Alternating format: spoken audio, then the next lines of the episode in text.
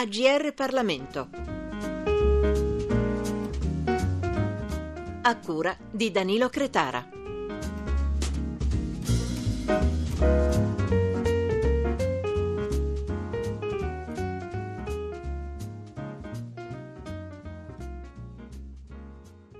Bentrovati da Marco Santucci. Il libro di cui parliamo oggi è La cattiva scuola, sottotitolo Un'inchiesta senza peli sulla lingua, edito da Book e scritto da Alex Corlazzoli che abbiamo nostro ospite. Bentrovato Alex. Eccoci qua, buongiorno Marco, buongiorno ai radioascoltatori. Alex, partiamo da te per presentarti ai nostri ascoltatori. Diciamo che Alex Corlazzoli è un maestro elementare con la vocazione del giornalista. Forse sarebbe meglio dire il contrario, un giornalista che ha poi deciso di seguire la sua vera passione, l'insegnamento. Questo gli ha consentito di aprire ai propri alunni gli orizzonti della cultura e della formazione tipici della scuola, ampliandoli però con i necessari strumenti della curiosità e dell'informazione. È questo il metodo, Alex? Certo, è proprio questo, ed è detto bene che nasco giornalista e poi ecco sono finito a fare il maestro, che ho scoperto poi in tarda età, insomma, essere la mia reale passione, un mestiere che ormai, mestiere, eh, non vocazione, che io ormai faccio da 12 anni quindi conosco bene, ma l'essere giornalista e l'essere maestro mi permette di vedere la scuola proprio con un'altezza superiore, come se fossi su un campanile e dall'alto potessi vedere tutta la città. E questo mi permette anche di vedere le storture di questa scuola e in qualche modo di denunciarle attraverso la penna. Paolo Borsellino diceva amo Palermo perché non mi piace per poterla cambiare. Io in qualche modo coniugo queste parole di Paolo Borsellino proprio per quanto riguarda la scuola. Io amo la scuola statale, ma la amo proprio per quello che è, con i suoi difetti e per poterla cambiare, la amo così tanto. Alex Corlazzoli, tu hai definito il tuo libro un reportage, una foto sullo stato della scuola. Era alla vigilia dell'entrata in vigore del decreto Buona Scuola, c'era bisogno di un fermo immagine di fronte a tante parole, a tante promesse? C'era bisogno soprattutto di un fermo immagine nel momento in cui qualcuno ci era addirittura permesso di illudere gli italiani di chiamare una riforma buona scuola. Io non avrei avuto tanta eh, sfacciataggine da mettere quell'aggettivo davanti a scuola. Ce ne vuole ancora di strada per arrivare ad avere quella che è la buona scuola, basta guardare sempre i dati OXE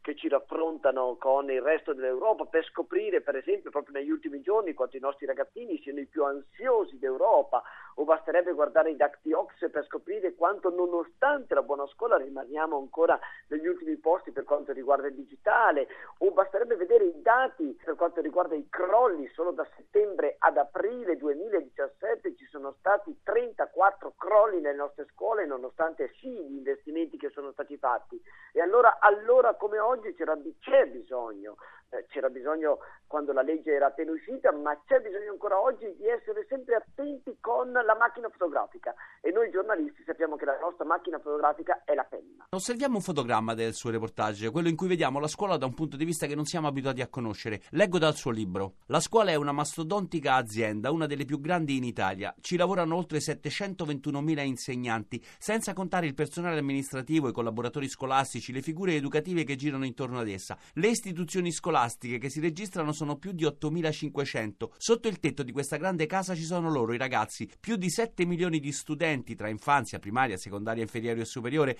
Ci sono poi da aggiungere più di 900.000 alunni, quasi un milione, delle paritarie. Per far girare tutti gli ingranaggi di questa macchina serve un grande lavoro di squadra, un progetto, un'idea che faccia da fondamenta, che funga da carta costituzionale per chi ci lavora. Forse era questa l'ambizione della riforma della buona scuola. Perché forse era questa, Alex? Beh, perché in realtà eh, era partita anche bene, era partita con tutta la buona volontà, devo dire, e io sono tra quelli che quando uscì a settembre la prima bozza della riforma della scuola avevo anche attraverso i miei articoli promosso alcune parti. Poi l'abbiamo vista questa riforma smontarsi, l'abbiamo vista totalmente cambiare, l'abbiamo visto delle parole che erano nella prima parte, nella prima bozza addirittura scomparire, pensiamo alla parola del coding per esempio, di cui c'erano per esempio pagine nella prima bozza e poi totalmente scomparsa. Così come eh, si erano illusi gli italiani soprattutto gli insegnanti, che fosse una riforma partecipata. Non lo è stata, è stata fatta una finta partecipazione dicendo che poi ecco, c'erano tantissimi ai questionari quando questi dati l'hanno dimostrato che non è vero.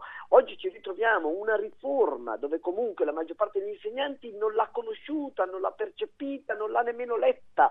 Il 5 maggio scorso i sindacati, io lo dico sempre, hanno segnato un gol troppo facile quando hanno portato in piazza gli insegnanti che non avevano letto la 107. I risultati sono una riforma che oggi non cammina, è proprio una riforma che è rimasta a livello della teoria, a livello della pratica, a livello del cassetto e in realtà non è calata nella concretezza degli atti dei dirigenti, negli atti degli insegnanti, non è arrivata nelle classi, non è arrivata tra i bambini, non è arrivata tra i banchi e quindi una riforma, come dico io, che non è una riforma. Tu parli delle visite dell'ex premier Renzi alle scuole italiane. All'atto dell'insediamento aveva promesso di visitarne più o meno una settimana. In realtà le presenze di Renzi si sono fermate a 5 o 6. Diciamo una promessa non mantenuta. A fronte di questo, però, Corlazzoli, Alex, aggiungi. Secondo i dati dell'unità di missione di Palazzo Chigi, eh, aggiornati al 1 gennaio 2015, sono stati finanziati 450 interventi per 244 milioni di euro al fine di ristrutturare scuole esistenti e fare nuove edificazioni. 6.001 cantieri sono stati aperti per gli interventi di messa in sicurezza, di manutenzione. Per gli interventi di decoro e di piccola manutenzione nel 2014 sono usciti dalle tasche degli italiani 150 milioni di euro. Quindi i soldi ci stanno, le scuole però continuano a crollare. Questa è la tua conclusione. I soldi vengono investiti, ma le scuole italiane continuano a crollare. Perché? Il tema è molto complesso e tra l'altro proprio Matteo Renzi in quella che è stata domenica 23 aprile, proprio domenica, parlando in diretta a Facebook, quello che è Matteo risponde ha detto se io vinco riparto proprio dalla scuola, perché dice è impossibile, abbiamo speso più di 3 miliardi per la scuola per riuscire a scontentare tutti, cito testuale le parole di Renzi. Sì. Devo dire che tra l'altro appunto gli investimenti in termini dell'edilizia sono stati fatti, io sono stato a visitare 10 scuole innovative, quelle che riteniamo innovative e ci sono delle scuole che hanno veramente sono ricostruite e potrei citartele una a una essendo stato a visitarle, essendo stato a vederle, ma resta un tema, resta il tema di quei 38 crolli che ti dicevo, sì. resta un tema che è ancora più profondo, che è quello che tipo di scuola vogliamo anche all'interno di quelle che sono le scuole vecchie, perché noi abbiamo un patrimonio dell'edilizia scolastica costruito prima nel 1971 che è della maggior parte delle nostre scuole. E allora noi oggi dobbiamo partire da un altro concetto, che l'Indire, devo dire, l'Istituto di Ricerca e Innovazione è ben presente, ha pubblicato proprio in questi giorni un libro dall'aula all'ambiente di apprendimento, che è un, un, veramente una bussola questo libro, dovrebbero averlo tutti politici, tutti i nostri onorevoli dovrebbero averlo sul loro tavoli e tutti noi maestri. Eh, ci permette di capire quanto è importante per ripartire da un'idea di scuola che abbiamo. Nella maggior parte delle nostre aule sono fatte ancora in modo che si faccia una lezione frontale. Noi dobbiamo cambiare, ribaltare il concetto. Non esiste più la lezione frontale, non devono esistere più le aule. E allora già iniziamo veramente a fare innovazione delle scuole, abbattendo già qualche muro persino nelle scuole costruite prima del 1971. E poi certo, vanno fatte le verifiche sismiche, che ancora oggi sono il 9% delle scuole A come denuncia cittadinanza attiva, è stato fatto una promessa, anzi un impegno è stato preso da parte della Commissione Ambiente della Camera, da parte del Presidente Ermete Realacci, rispetto al fatto di fare tutte le verifiche di vulnerabilità sismica per le zone soprattutto A1 e A2 ma dobbiamo andare oltre, dobbiamo arrivare ad avere una verifica della vulnerabilità sismica per quanto riguarda tutte le scuole d'Italia. I nostri ragazzi non devono più assolutamente avere anche minimo, la minima percentuale di, di fare di la rischi, fine certo. di Vito Scafidi. Eh, Alex, un altro capitolo del tuo libro parla della scuola connessa, anche questa è una grande incompiuta. Eh sì, è una grande incompiuta e io lo verifico, guarda, tutti i giorni. Ho battagliato per mesi dopo che nella mia scuola, una piccola scuola in provincia di Cremona sono rimasto con una lavagna multimediale appesa al muro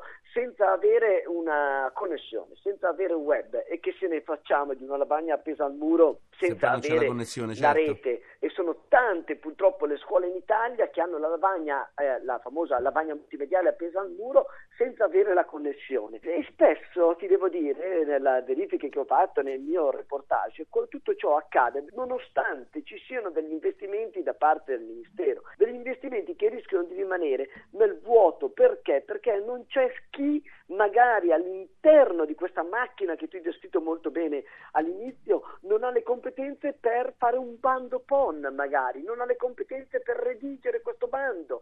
E allora rimangono praticamente i comuni soli a investire, i quali comuni investono il minimo possibile, quello che hanno insomma soprattutto nei piccoli paesi di, grande, di questa grande Italia e alla fine le scuole rimangono con o addirittura senza wifi o senza banda larga e, e, la realtà della maggior parte delle nostre scuole è così, addirittura pensa, spesso le scuole non hanno chi fa la manutenzione di, le, dei laboratori di informatica o di una lavagna multimediale, è come se una grande azienda non avesse chi fa la manutenzione delle sue macchine, è assurdo pensare a una scuola di questo tipo. Un altro capitolo del libro, Alex, è dedicato all'integrazione scolastica e allo eh, sguardo di Alex Corlazzoli, è proprio quello di un insegnante, andiamo a leggerlo. Chi insegna lo fa ogni giorno, guarda nel volto i suoi ragazzi, cerca di capire qualcosa di più, non ha bisogno di chissà quali indicazioni ministeriali, di fiumi di parole che si racchiudono in etichette che vanno sotto il nome di linee e guida. Chi fa il maestro ha bisogno di avere ciò che è essenziale, a partire dall'aula. A volte mancano persino le cartine, i mappamondi per poter cercare il paese da dove viene il nostro nuovo amico. Vorremmo andare a vedere con un tablet, con una lavagna multimediale la sua città, come sono fatte le case. Sarebbe bello in fondo avere la possibilità di tenere in classe qualche libro nella lingua di questo nostro nuovo amico. Forse impareremo anche noi qualcosa di più.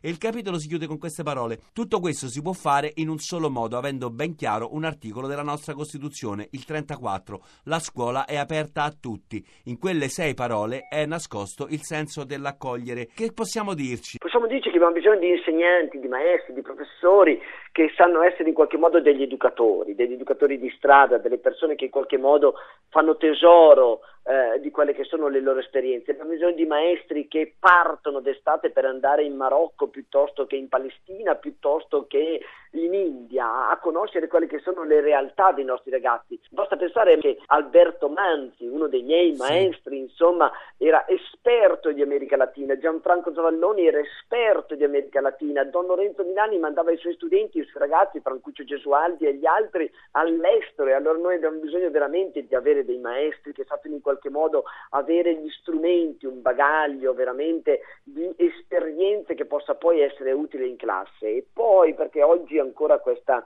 inclusione non c'è. I dati Oxford dell'altro giorno ci dicono proprio che solo il 63% degli studenti immigrati di prima generazione e il 71% 1% di seconda generazione ritiene di piacere agli altri studenti. Tradotto al di là dei numeri, sono ancora troppi i bambini che poi fuori dall'aula non vengono invitati ai compleanni dei loro amici italiani, sono ancora troppi gli studenti della scuola media o della scuola superiore che da una parte giocano o stanno con i loro coetanei e invece non c'è veramente quella miscellanea. Ed è la scuola che deve fare quella miscellanea, non c'è genitore, non c'è eh, altro ruolo che è eh, quello dell'insegnante nell'essere capace veramente di creare quella comunità scolastica che è necessaria, che è il punto di partenza che sarebbe esatto punto di partenza insieme punto d'arrivo, la, eh, la, figura dell'insegnante in scuola, ovviamente. Alex, un'ultima notazione, la vogliamo dedicare proprio all'ultimo capitolo del libro che si intitola Storia di una riforma. Andiamo direttamente al finale di, di quella che è stata la eh, riforma eh, denominata appunto Buona Scuola e lo prendiamo sempre dal tuo libro. Alla consultazione online tu scrivi, secondo i dati pubblicati sul sito labuonascuola.gov.it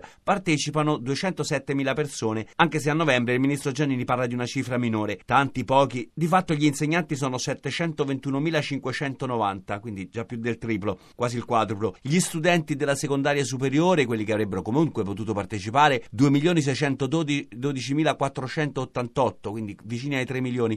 Il governo parla comunque di un successo a fronte appunto della partecipazione di 207.000 persone. Sembra un po' lo slogan di un qualche Sanremo fa, comunque vada sarà un successo. Eh sì, sembra proprio così e lo hanno fatto per poi accorgersi drammaticamente lo stesso Matteo Renzi che con quella riforma aveva veramente fatto un autogol, tant'è che l'unica ministro che è saltata è stata la Giannini, questo ce lo ricordiamo molto bene, per chiamare ora la Fedeli a ricucire i rapporti ora la Fedeli ha questo grosso compito, ma è un compito che io ricordo sempre anche alla ministra che mi capita di incontrare spesso, che è quello veramente di ascoltare. In questo paese c'è bisogno terribilmente sul tema scuola di tornare ad ascoltare e di non lasciare nelle mani solo delle organizzazioni sindacali il rapporto con gli insegnanti. Il rapporto con gli insegnanti lo deve tenere il Ministero, lo deve essere capace di tenere attraverso i suoi uffici scolastici territoriali, regionali, che devono tornare ad essere un luogo di confronto, un luogo di incontro con gli insegnanti. Eh, il successo di una riforma vera, di una riforma della scuola, non, non sarà mai quello della buona scuola targata Renzi Giannini e nemmeno quello dei decreti che sono stati fatti in questi giorni, che tra l'altro entreranno in vigore nel 2018 e 2019, quindi eh, vedremo nel frattempo forse qualche altro governo li smonterà magari, perché in certo. Italia succede sempre così. Il vero successo sta nel momento in cui ci prenderemo atto che noi abbiamo per esempio una scuola media che soffre, una scuola media che continua a perdere i nostri ragazzi, come diceva Don Milani, quella lettera a una professoressa di cui si parla tantissimo in questi ultime settimane, deve tornare a, ad essere letta da chi sta al ministero e calata nella realtà, perché oggi per esempio, come diceva Don Milani in quegli anni, il vero problema della scuola è ancora i ragazzi che perde, il 15%. Oggi ancora Don Milani proponeva 60 anni fa tra le sue tre riforme di non bocciare e ancora oggi vengono bocciati più di 11.000 ragazzini ogni anno alla scuola primaria. E allora veramente abbiamo bisogno di eh, ripartire da quelle che sono le fondamenta nostra, eh, del nostro paese, di coloro che hanno creato le fondamenta della scuola, penso appunto a Don Milani, penso a Rodari, penso a Mario Lodi, penso a Maria Montessori che aveva già le idee chiare su quella che era l'edilizia scolastica, la casa dei bambini. Solo da lì possiamo ripartire per dare una risposta reale, per costruire una riforma veramente partecipata. Ringraziamo Alex Corlazzoli, autore di La cattiva scuola, sottotitolo Un'inchiesta senza peli sulla lingua, edito da Yaka Books. Grazie Alex. Grazie a voi Marco, a presto, grazie. Grazie anche a tutti voi radioascoltatori, noi vi auguriamo un buon proseguimento di ascolto sulle frequenze di GR Parlamento. I libri a GR Parlamento. Per segnalare saggi di storia, politica, sociologia e diritto, scrivere a grplibri chiocciolarai.it.